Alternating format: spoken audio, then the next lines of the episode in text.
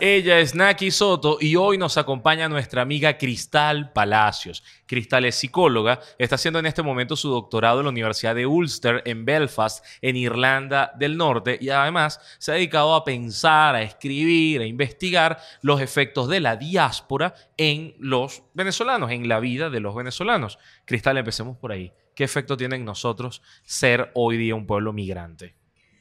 Bueno, en realidad tiene muchos efectos porque nuestra diáspora es una diáspora mixta, ¿no? Hay gente que se fue hace 15 años, que es muy diferente a las personas que se están yendo hoy en día, ¿no? Hay como un, trecho muy largo entre lo que ocurría hace 15 años en el país y las decisiones que la gente tomó para irse en ese momento, la anticipación con la que pudo planificar su partida del país y quienes se están yendo hoy en día que, bueno, empacan lo que tienen y se marchan, ¿no? Entonces, desde el punto de vista psicológico, por supuesto que hay diferencias entre esas, entre esas poblaciones, ¿no? Dependiendo de cada oleada. De hecho, hay varios investigadores de la diáspora que están empezando a hablar de las oleadas migratorias, ¿no? Que todavía no las hemos precisado y cada quien dice más o menos por ahí que ha habido tres o que ha habido cuatro o cinco, ¿verdad? Si contamos esta última desde, em, bueno, desde el recrudecimiento de la, de la emergencia compleja humanitaria, compleja, sí, este, ocurre que, que somos todos muy diferentes. Sin embargo, creo que hay un elemento que nos unifica como diáspora venezolana y es que estamos todavía muy desorientados porque no nos entendemos como un pueblo migratorio, ¿verdad? Como un pueblo migrante. Tenemos toda esta imaginario que se nos inculcó durante toda nuestra infancia en la, historia del país, que nosotros éramos un pueblo que, un país que recibía migrantes, ¿no? Todo lo contrario, un país de brazos abiertos, que recibía migrantes españoles, argentinos, colombianos, que aquí estábamos para ellos, porque bueno, también eso iba de la mano con que éramos un país rico, ¿no? Y esto, por supuesto, entre comillas, ¿no? Entonces, en, afuera, a los venezolanos en la diáspora nos cuesta mucho orientarnos, tratar de entender quiénes somos en relación a este nuevo país que se está construyendo, que es muy diferente al país que dejamos. Yo me fui hace dos años y todavía en este, pues en este regreso, por ejemplo, eh, no me hallo en mi propia relación con el país, ¿no? ¿Quién soy yo? ¿Quién es, ¿Qué es Venezuela ahora? ¿Qué significa ser venezolano en la diáspora? Eso no está muy definido, como pudiera estar definido, por ejemplo, para el pueblo sirio, de una manera mucho más delimitada, mucho más clara de lo que es para nosotros, porque hay tanta confusión en torno a nuestro conflicto y porque es tan difícil también explicar lo que significa salir de Venezuela y las condiciones del conflicto venezolano. Entonces, en líneas generales, yo diría que el venezolano en el extranjero está desorientado y está en búsqueda de esta identidad del venezolano como diáspora, como migrante. ¿Hay alguna manera de marcar ese gentilicio, ese gentilicio del venezolano que ya emigró? Porque efectivamente la mayor cantidad de información que se produce en prensa es alrededor bien de migrantes o de refugiados, pero asociado a las circunstancias de los países receptores. Poco se dice del propio testimonial del venezolano que está fuera, independientemente de la de los años que tiene fuera o de la gradación socioeconómica que le separe a unos de otros, el testimonial solo es utilizado para reforzar testimonios, valga la tautología, del país receptor, que no de la propia población migrante. ¿Hay alguna manera de definir ese nuevo gentilicio venezolano? Es que creo que da justo en el clavo, porque una de las dificultades que tenemos al llamarnos nosotros mismos una diáspora es que, al menos desde el punto de vista teórico, no está muy claro que nosotros ya somos una diáspora, que ya seamos una diáspora, en el sentido de que formalmente para que un grupo sea una diáspora tiene que haber un elemento identitario que lo unifique y nosotros no lo tenemos todavía. Hay características que nos unifican en la diáspora, como por ejemplo la gastronomía, ¿verdad? Seguro. Todos hemos, pues por supuesto, apenas al sitio al que llegamos, ¿dónde venden harina pan? Eso es lo primero que hace un migrante venezolano cuando se va, ¿verdad? Busca dónde venden harina pan, la ubica y ya como que, ¿sabes? Calma su ansiedad. Y esto no es publicidad. Y esto no es publicidad. Pero eh, la harina de maíz, pues es ese elemento gastronómico que nos unifica como país, sin embargo, no es una característica identitaria que nos ancle absolutamente como comunidad. Entonces, cuando se habla de diáspora desde un punto de vista más teórico, se dice que, bueno, no solamente que la gente se va y después se, se, se agrupa en pequeñas comunidades alrededor del mundo, sino que esa diáspora, para hacerlo, tiene que tener elementos que la unifiquen, que la anclen y sobre todo que provoquen movilización de la misma diáspora en pro de su bienestar que es algo que estamos empezando a ver apenas, ¿no? Y no nos unifica el trauma por proyectos de vida suspendidos por un plan político. Eso está unificado, pero al mismo tiempo atomizado, en el sentido de que si tú te sientas a hablar con cualquier venezolano en la diáspora, todo el mundo tiene su cuento que echar, ¿verdad? Porque yo me fui tal, porque yo era de PDVSA, porque yo era de no sé en dónde, y la lista está con todos tenemos este cuento que echar y nuestros diferentes motivos por los cuales, por el cual nos fuimos o por los cuales nos fuimos. Sin embargo, como no hay un discurso político o un liderazgo social que nos unifique, que en torno a una idea particular, y nuestro conflicto es tan difícil de explicar y ha sido tan diferente en las últimas dos décadas. O sea, si tú tomas el año, desde el año 99 hasta el 2004, es un país diferente al país actual. Entonces, cada quien lo explica de una manera muy particular y el hecho de que no haya un discurso que hile todas estas historias todavía de una manera clara desde el liderazgo político, social, hace muy difícil que logremos conformar una identidad. Estamos totalmente atomizados. ¿Por qué es tan importante narrar las razones por qué te vas? Es impresionante. Yo no conozco ni uno solo de mis amigos, de mis conocidos, de mis colegas inclusive, que no se marche sin dejar una suerte de testamento al gentilicio. Me, voy de este país por tales y tales razones. Algunas acusan supervivencia, otras la posibilidad de criar mejor a sus hijos. Hay unas muy conmovedoras, otras pues que se repiten. Pero ¿por qué es tan necesario ese ejercicio? Bueno, a mí me parece que eso tiene que ver con la idea de que estamos, está ocurriendo un desplazamiento forzado, ¿no? Cuando la gente se va en otros países a estudiar un doctorado porque le provocó, porque quiere ser mejor en su área de especialización, no le das explicaciones a nadie porque se ve como algo totalmente natural que tú quieras crecer profesionalmente. Aquí la partida de Venezuela está mezclada con una serie de sentimientos que tienen que ver, que van desde la culpa hasta la rabia, ¿verdad? O sea, un montón de sentimientos negativos que anteceden al hecho de que llegué, uy, qué alivio y me fui, ¿no? Mm. Sino que aquí tenemos que, antes de irnos, poder decir, bueno, yo me voy porque ya no puedo más, o yo me voy porque necesito proveer para mi familia, y la necesidad de no solamente de narrar, sino dejar este testimonio de yo hice todo lo que pude, hasta aquí llegué yo, creo que también tiene que ver con eh, un esfuerzo que estamos haciendo psicológicamente para entender lo que nos está pasando como sociedad, y que de nuevo nadie ha logrado explicar de una manera que cale profundamente en la manera como nos entendemos. Nadie nos ha...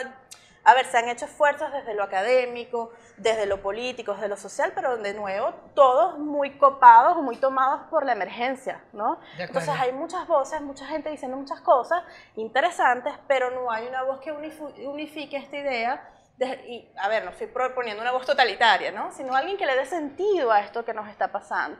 Y estamos absolutamente carentes de eso, de alguien que nos ordene las ideas. Y si uno no va a terapia a ordenar sus ideas, ¿verdad? Entonces las pone en Facebook y las hace que los demás te ayuden a ordenarlas. Entonces es un ejercicio también terapéutico, ¿no? Vale. Así que mientras Facebook es el diván de algunas personas y sirve más para compartir con sus amigos, ver qué cosas hay en común o no, qué cosas sí se encuentra un psicólogo cuando atiende a un venezolano que se fue, qué es lo más común que hay ahí. Bueno, hay una mezcla de estrés postraumático, sin duda, ¿verdad? ¿Puedes, describirnos qué es eso, por favor? Con el síndrome de Ulises, ¿verdad? El síndrome de Ulises es un síndrome psicológico que está asociado a los migrantes, no solamente a los venezolanos, a todos los migrantes, que tiene que ver con, con estar en estado de estrés permanente y está asociado a la pérdida, ¿verdad? Cuando un migrante se va, no importa en cuáles condiciones se va, si sea expatriado porque me contrató un banco espectacular y me voy para Taipei, ¿verdad? Tú estás perdiendo muchas cosas en el camino, estás renunciando a una vida, a una familia, a un paisaje, a lo que sea que tú estés renunciando por una oportunidad.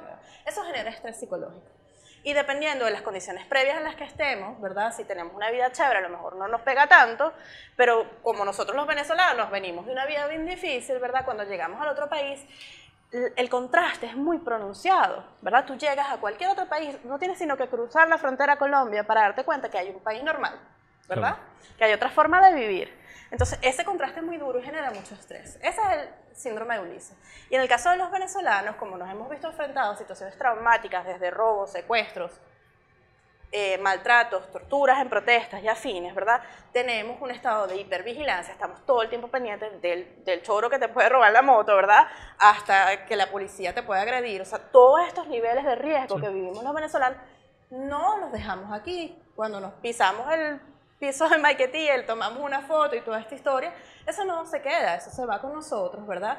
Y lo que más vemos los psicólogos entonces es una mezcla de estas dos cosas, personas que están todavía tratando de digerir esto que les pasó en Venezuela, a veces ni siquiera es un secuestro, no es una cosa así grandísima, sino es una acumulación de cosas. o sea, A ver, que te todo. corten la luz, que tengas que hacer cola Claro. por comida, que te robe la Todo policía, eso. La que tengas miedo de que te quiten el pasaporte. Exacto. La Es falta de certezas, tal Lo- cual. los seres humanos necesitamos certezas para sobrevivir, ¿verdad? Desde los bebés. La certeza del bebé es que su mamá va a estar ahí, su mamá o su cuidadora, y su, su tetica va a estar ahí y le va a dar de comer. Esa es la, la, la certeza fundamental, la primaria. Y a partir de ahí, como seres humanos, vamos necesitando de más y más certezas, no menos, ¿verdad? Ya no dependemos tanto de mamá, pero necesitamos más certezas todavía. Entonces tú nos quitas todas las certezas y nos vuelves sumamente vulnerables. Y hay personas que porque configuraciones de personalidad quizás son más resistentes, más resilientes, y otras que no. Y eso es válido, ¿verdad? Entonces, cuando te vas del país, tienes que enfrentar todo lo que esto te hizo, más el hecho de emigrar en sí mismo, que genera unas pérdidas muy profundas.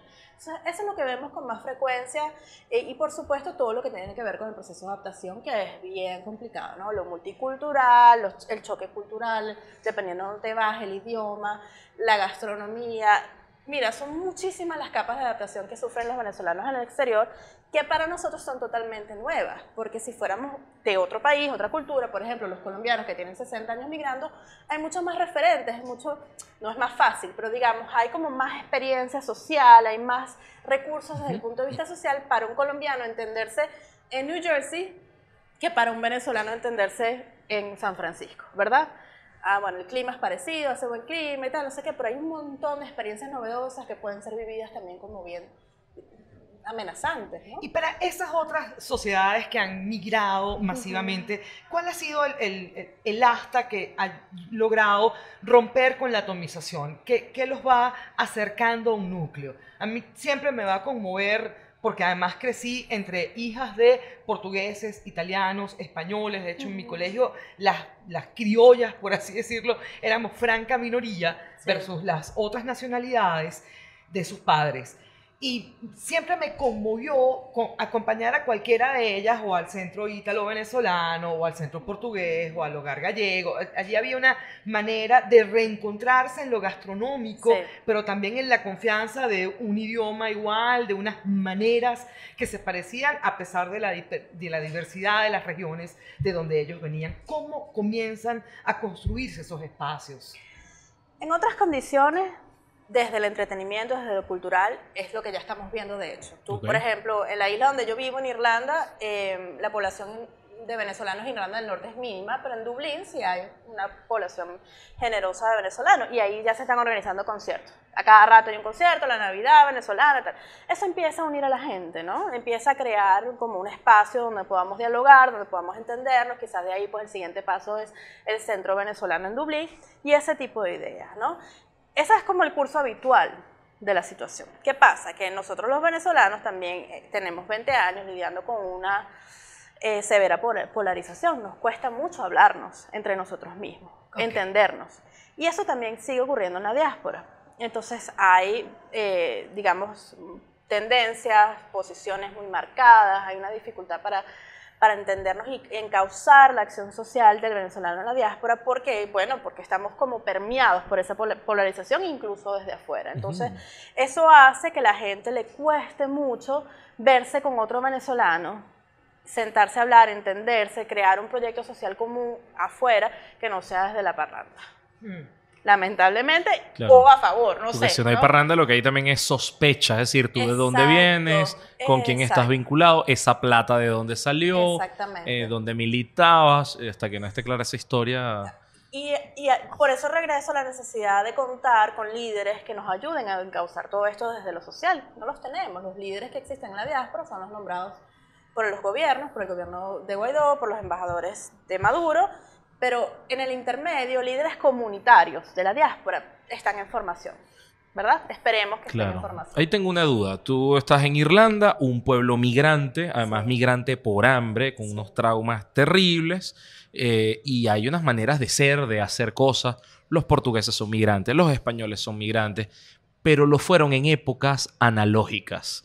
Te ibas y no volvías, mandabas una carta, una postal y ya. Pero hoy se está viviendo con redes sociales. Los venezolanos, que son millones, están afuera, pero tienen la pantalla del teléfono en conexión de quinta generación, enterándose del último momento cuánto subió el dólar, qué protestas reprimieron, dónde salió la gente, si se fue la luz, si su mamá pudo cambiar las remesas. ¿Eso no le suma una capa de preocupación más o es más bien una oportunidad de, de que esta diáspora se viva con más suavidad? Yo creo que es difícil analizarlo, digamos, en dicotomías, ¿no? Es decir, es a favor o en contra, es un poco de todo, ¿no? Todo es cierto en ese proceso. Es verdad que como estamos hiperconectados, recibimos mucha información y esa información juega a nuestro favor y a nuestra contra. Estamos todo el tiempo recibiendo información de mi mamá, no sé qué, el padrino, toda la historia, no sé qué, y sabemos lo que ocurre en el país pero eso también nos dificulta desconectarnos y necesitamos desconectarnos para poder adaptarnos donde estemos, ¿verdad? Necesitamos aprender el idioma, necesitamos, en algunos casos, pues también aprender, además, por ejemplo, la gente que está en Cataluña, un tercer idioma, ¿no? Un segundo idioma, digamos, tienen que aprender, ya tienen el castellano y ahora también tienen que aprender el catalán, ¿no? Entonces, eh, digamos que el hecho de que estén tan conectados las redes sociales tiene sus beneficios, esa información, la inmediatez, toda esta historia, pero bueno, al mismo tiempo dificulta la tarea psicológica del migrante, vamos a llamarlo así, ¿verdad? Que es ir poco a poco desligándose de lo inmediato del país, ¿verdad? Manteniendo el hilo afectivo con ese país, porque eso es un hilo que es muy difícil de quebrantar o se puede cultivar también, ¿no? Y al mismo tiempo ir tejiendo un hilo afectivo en donde está, una red afectiva donde está. Es bien difícil hacerlo si todos tus amigos están en Twitter y tienes, en mi caso, ¿verdad? Están ustedes, están amigos en Argentina, están amigos en Francia y eso pues es un reto, es un reto enorme, no solamente para nosotros los venezolanos, para todos los migrantes hoy en día, ¿no? ¿Cómo nace Psicodiáspora y qué tal le ha ido esa experiencia hasta ahora? Bueno, Psicodiáspora es una red de psicólogos y, y psiquiatras venezolanos en la diáspora, ¿no? Son colegas míos que están ejerciendo desde hace muchos años o recién llegados a, nuevos horizontes y em, decidimos pues organizarnos en red para tratar de, pues por supuesto organizarnos, articularnos a nosotros, generar espacios de conversación y todo eso, pero también brindar la oportunidad de que haya un directorio donde la gente que esté pues en Buenos Aires o que esté en Barcelona, donde sea que esté en el mundo, pues pueda ubicar un psicólogo venezolano, porque vaya usted a ver que es complicado explicarle a un psicólogo en otro idioma nuestra situación, ¿no? Seguro. no es que se pierda tiempo en eso, pero sí, sí hay como un desgaste muy profundo. Cada vez que uno tiene que echar el cuento otra vez de, con alguien que no lo entiende, pues se hace mucho más complicado. Entonces, la red eh, ha crecido muchísimo, tiene un año más o menos andando formalmente. Tenemos ahora ya más de 200 psicólogos y psiquiatras venezolanos alrededor del mundo, o sea, gente en Israel, como gente, por supuesto, en Chile, en Perú. Eh, y también tenemos un pequeño grupo de, psicólogos que siguen trabajando aquí en línea, lo que les permite pues atender gente afuera también. Y hacer plata, que hace falta también. Sí que es importantísimo. Claro, pues es parte del el, trabajo psicológico. Porque la, pues. diferencia también entre lo que cobra un psicólogo en Venezuela y lo que cobran en el mercado internacional ah, impacta. También, sí. Es a veces el 30% de la tarifa de un psicólogo en cualquier otro sitio. Es increíble eso. Increíble. Y Cristal, yo quería preguntarte qué es una buena práctica y una práctica tóxica del migrante para protegerse psicológicamente. Una buena práctica es buscar eh, establecer nuevos lazos afectivos, ¿verdad? Fuera de los venezolanos. Y eso es uno de los mayores retos que tenemos, ¿verdad? Porque eh, tratar de conocer gente, por ejemplo, en mi caso, conocer gente en Belfast, ¿verdad? De Belfast o de otros países que te permita oxigenarte un poco, salir de esta necesidad casi compulsiva que tenemos los venezolanos de contarnos afuera, ¿verdad? Y todo el que nos encontramos, ay, mira que Venezuela, que no sé qué, ¿no? Tanto por oxigenar nosotros mismos nuestra manera de vivir, como por tejer lazos afectivos con personas de otros países que nos puedan dar un poco de perspectiva y que además nos den perspectiva de cómo se vive en este nuevo país donde estamos, ¿verdad? Esa sería una buena práctica. Y la mala práctica pues sería la hiperinformación, ¿no? Que tú y yo podemos sentarnos a hablar sobre eso. Yo sé que eso sería un tema de debate entre tú y yo, pero yo creo que hay un nivel, por ejemplo, a mí me pasa la diferencia horario hoy en día em, entre Irlanda del Norte y, Caracas son cuatro horas apenas, ¿verdad? O sea, ya están cuatro horas adelante. Si yo me medio paso, me quedo pegada en hora venezolana. Claro. ¿Verdad? Porque son apenas cuatro horas. Entonces, mira, ocho, ocho de la noche, medianoche no es gran cosa, pero ya medianoche, cuatro de la mañana. Entonces, la necesidad de estar encima de la información, como si todavía viviéramos aquí y necesitáramos saber a cuánto está el dólar, a cuánto está el no sé qué de toda esta historia, Mira, no es la mejor idea. Yo creo que es necesario darnos espacio para aprender otras cosas, para oxigenarnos. Entonces, bueno, ¿sabes? Apagar el teléfono, ponerlo en modo avión de vez en cuando. ¿Cuánto tiempo pasa, más o menos, Cristal, para que la gente pueda efectivamente soltar esas amarras? Tú dices que es bueno mantener el vínculo emocional con el país, con tus afectos acá, y eso lo entiendo. En días pasados, Rafael Lucio Cabrices escribía para 58 Sí. una columna hermosísima describiendo el enorme drama que supone para muchos venezolanos conversar con sus afectos en el extranjero y estar sometidos como una suerte de monólogos paralelos. El que está afuera narra sobre su realidad y el que está dentro narra sobre la propia y pareciera ser pocos los puntos de enlace. Eso se va corrigiendo en el tiempo, sobre eso se trabaja. No lo sé. Y lamento decir que no lo sé. Porque creo que nuestra situación tiene particularidades, tiene eh, características únicas al resto de las migraciones que están ocurriendo en Latinoamérica. Por un lado, por, porque, bueno, porque se los advertimos. Sabíamos que esto venía, ¿no? Esta oleada migratoria, estos refugiados, este nivel de deterioro. Entonces hay, hay digamos, estos espacios de encuentro entre los venezolanos de afuera y los, y los que están aquí suele ser el dinero, ¿no? Las remesas, eh, la supervivencia, lo básico. Mamá, ¿tienes comida en la casa? Sí. ¿Verdad? Tienes para pagar el pasaje, tienes para la universidad. Y eso no alimenta mucho el lazo afectivo, ¿verdad? Y es difícil saber qué es necesario para que esto cambie, ¿no? Yo no, no lo puedo predecir, pero me parece que tiene que ver con una vuelta a la democracia, ¿no? Porque al fin y al cabo la democracia no es solamente una cosa que ocurre allá arriba en la élite, es parte de, nuestro, de nuestra capacidad de entendernos, de dialogar, de eh, participar activamente, no solamente de la puerta de la casa hacia afuera, sino dentro de la casa, de sentir que tenemos derechos, ¿no? Yo creo que la cosa va por ahí, pero es bien difícil. Porque para mí un, un segundo fenómeno y que lo he visto en acción es algo en lo que yo intitulé la vergüenza del bienestar. Sí. Y me consta que son muchos de mis amigos que están afuera, de mis afectos que están afuera y les pasan cosas chéveres, buenísimas, Sí. hicieron una gran comida o un paseo soñado y no te lo cuentan. No te lo cuentan porque les parece un exabrupto narrar su bienestar frente a una población que tiene, bueno, los problemas que tenemos los venezolanos adentro. Por eso, por eso pregunto Sí. si hay algún tipo de evolución a este, a este fenómeno. Bueno, porque lo que tú estás hablando, el- la sensación, el sentimiento, digamos, eh, central de esa dinámica es la culpa. Yo no te cuento que yo me fui a París un fin de semana porque me siento muy culpable, porque del otro lado estás tú, quién sabe viviendo cómo, ¿verdad? Y del otro lado, de este lado también hay cosas que no se dicen y es lo que nosotros recibimos también cuando estamos en consulta como psicólogo, también entre amigos, que tus padres, tus familiares no te cuentan todo lo que pasa aquí tampoco. Claro. ¿no? Así es. Entonces hay un, un manejo de la información que se gotea, ¿verdad? Vamos a decir que tanto se dice, y yo creo que eso es una función del respeto al otro, ¿sabes? Yo no creo que sea algo negativo. Yo quiero compartir con ustedes todas las cosas lindas que me pasan, ¿verdad? Pero uno se mide en ese proceso porque sabe que del otro lado hay unas carencias muy fuertes. Y del otro lado, pues también las familias se miden y a lo mejor no hubo agua durante una semana y no te dicen nada, sino al último día llegó el agua. ¿Y cómo es eso? Bueno, es que no tenemos agua. Porque, no Porque te es lo quieren normal inquietar. y es la nueva normalidad. Claro, pero también porque no te quieren inquietar, porque no te quieren generar una carga extra. Entonces, ahí hay unas dinámicas que las podemos analizar, las podemos ver como desde la culpa, pero también las podemos ver desde el respeto del otro, ¿no? Y de- desde la compasión. Ojo, y la palabra compasión, en, quizás en, en nuestro país, tiene como unas venas un poco Peyorativas no peyorativas, debería. pero no lo es, ¿verdad? Es ser empático con el otro y darte cuenta de que, bueno, de que hay cosas que uno se puede reservar para más tarde, quizás, ¿no? Qué bonito eso. Última pregunta por mi lado. ¿Qué ocurre con la gente que su manera de protegerse es decir, ya yo me olvidé de ese país, no tengo nada que ver con eso? Es más, yo finjo otro acento y digo que soy de otra parte y me desconecto.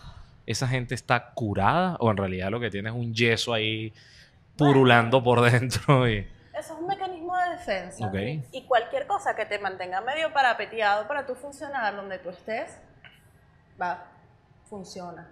Que al otro le duela, es problema del otro, ¿no? No de la persona que está usando ese mecanismo. Ok. ¿Es lo ideal? No, tampoco, ¿verdad? Pero eso va caso por caso. Hay personas que, mira, han vivido unas situaciones aquí terroríficas y que en efecto por su salud mental necesitan desconectarse completamente porque no tienen otra manera de funcionar. Esa no es la norma, ¿no? No, Ok. no es como el, el grupo general de personas. Hay personas que, bueno, por, por adaptarse, por experimentar, bueno, por, por crecer, por muchas razones diferentes que no necesariamente tienen que ver con dejar el país atrás, deciden adoptar estas medidas un poco extremas. Insisto, si te funciona, mientras te funcione, chévere. El problema es cuando esas cosas más bien te generan malestar y entonces vas de la boca para afuera diciendo una cosa y por dentro te sientes muy culpable, ¿no? Ahí es donde está el problema. Ok. De eso se debate mucho en redes sociales, pero son unos debates estériles, ¿no? Porque es como un reclamo para acá, reclamo para allá, que tú... Quizás las redes no son el mejor espacio para discutirlo. que tú claro. finges el acento, que yo finjo el... Pero mira, a ver, eh, no sé si a ustedes, pero a mí se me pega un acento en media hora. Sí, sí, ¿no? por supuesto, por Entonces, supuesto. eso no es una cosa que uno necesariamente hace intencionalmente. ¿no? Acabamos de llegar Sí. de Maracaibo y tú Ya, tú tranquila estás que, hablando sí, que no- no- no- nos costó Sí, sacarnos no, y, y de hecho yo no hablo de la gente que adopta el acento del lugar donde Sí. llegó, eso es normal. Digo la gente que afuera dice, no, yo soy colombiano. Y como, no. Bueno, o bueno, te- quizás te funcione. pero Pero es una manera de protegerte. Tienes además, que dar menos explicaciones. A ver, y, y la preclaridad de Maiquetía, Cristal Elena, es- este tema de la gente que una vez que cruza el aeropuerto ya tiene toda la solución política para el país. Todo lo que no hicieron aquí, muchísimos políticos lo hacen una vez que están en sus países de recepción. De repente saben qué es lo que hay que hacer para arreglar todo el proceso político venezolano, quiénes se tienen que concertar, cuáles son las acciones concretas, además que habría que ejecutar, aunque ellos nunca las ejecutaron estando acá. ¿Eso también es un mecanismo de defensa o es una agresión y ya está? Primero le voy a decir algo a Luis Carlos de, de lo anterior. Lo tienes Vaya, guardado. Lo dejo anotado. ¿Qué pasa? La gente necesita protegerse, Luis Carlos. Hay ataques xenofóbicos, ¿no? En América Latina Ujú. nos están atacando como venezolanos y mira, si tú puedes echar mano de un recurso como, ay, es colombiano, está bien. Si, tú, si eso te va a proteger, te va a salvar la vida, te va a facilitar un trabajo, dale que no vienen carros, ¿no? El problema es cuando eso para el otro se convierte en un motivo de ataque de- dentro de los venezolanos. Es decir, si tú te puedes proteger de esa manera, no hay ningún, no estás, a ver, hay un problema aquí un poco como, decía Cabrujas, que somos un poco como catecismo todo el tiempo, ¿no? Juzgando moralmente a la Claro. gente todo el tiempo. Mira, si tú necesitas defenderte, dale. Y si esa es la avenida que tú utilizas para eso, bueno, la encontramos y chévere, ¿no? Eh, no hay por qué juzgar desde afuera o desde adentro esas acciones porque no eres Judas, no estás negando quién eres, te estás cuidando, te estás preservando y mira que si ya sobreviviste a Venezuela para venir a, a que te pase algo en Colombia o en Perú, no sé qué, mm, uno debería haber aprendido la lección, ¿no? Tal cual, gente, cuídese. Y en el caso de los políticos, yo creo, Naki, y esto es algo bien difícil de decir, creo que nos pasa a todos cuando nos vamos, es difícil pensar en Venezuela estando en Venezuela, ¿no? Creo que, creo que hay un tema... Puro misil esta entrevista. Yo creo que hay un tema, y bueno, yo asumo la responsabilidad de eso, pero es difícil vivir una emergencia humanitaria compleja, eso no se los tengo que decir a ustedes, ustedes lo viven y, dependiendo pues de tu nivel de ingresos, de tu nivel de condiciones previas a esta crisis, que también determina muchísimo, ¿verdad? Si tú tenías tu casa Pepito, que bueno, estaba todo perfecto, pulidito, no sé qué, oye, tu casa estará menos deteriorada de lo que está la mía, por ejemplo, que no estaba ni remotamente bien puesta. Entonces, creo que desde afuera, y no voy a hablar de los políticos porque yo no puedo saber exactamente qué estrategias hay de por medio en estos cambios, que en efecto se, son evidentes, ¿no? Pero nos pasa a todos que, y, va de vuelta, que entonces después se nos acusa de que, bueno, pero estás afuera, entonces tú no entiendes nada, ¿no? Estamos en esta dinámica permanente y es una dinámica muy pobre de querer pretender decirle a la gente, porque tú estás afuera no puedes pensar en el país.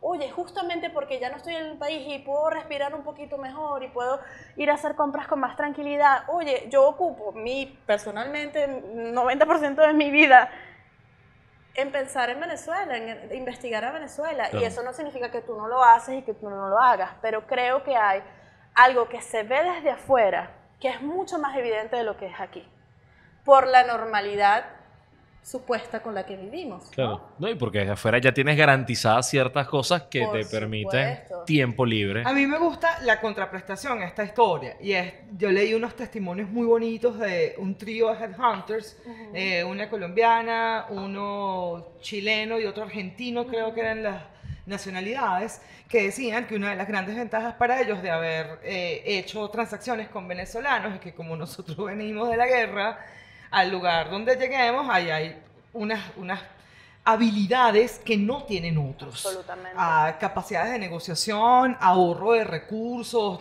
una cosa para, para maximizar recursos que otros no se los plantean porque viven en escenarios normales, porque no vienen de este desastre. Entonces no es que somos más ecológicos, Claro. es que efectivamente tuviste que ahorrar agua en tu casa 15 días hasta que volvieran a ponértela, o porque tenías que usar las hojas absolutamente todas de reciclaje porque porque no tenías más, etcétera, lo que corresponda. Claro. Pero me resultó muy hermoso leer los testimonios de estas tres personas que decían, no, yo- o sea, al venezolano que se me cruce y yo necesite un rol, por supuesto que lo recomiendo porque hasta ahora los desempeños han sido buenísimos comparado con sus connacionales.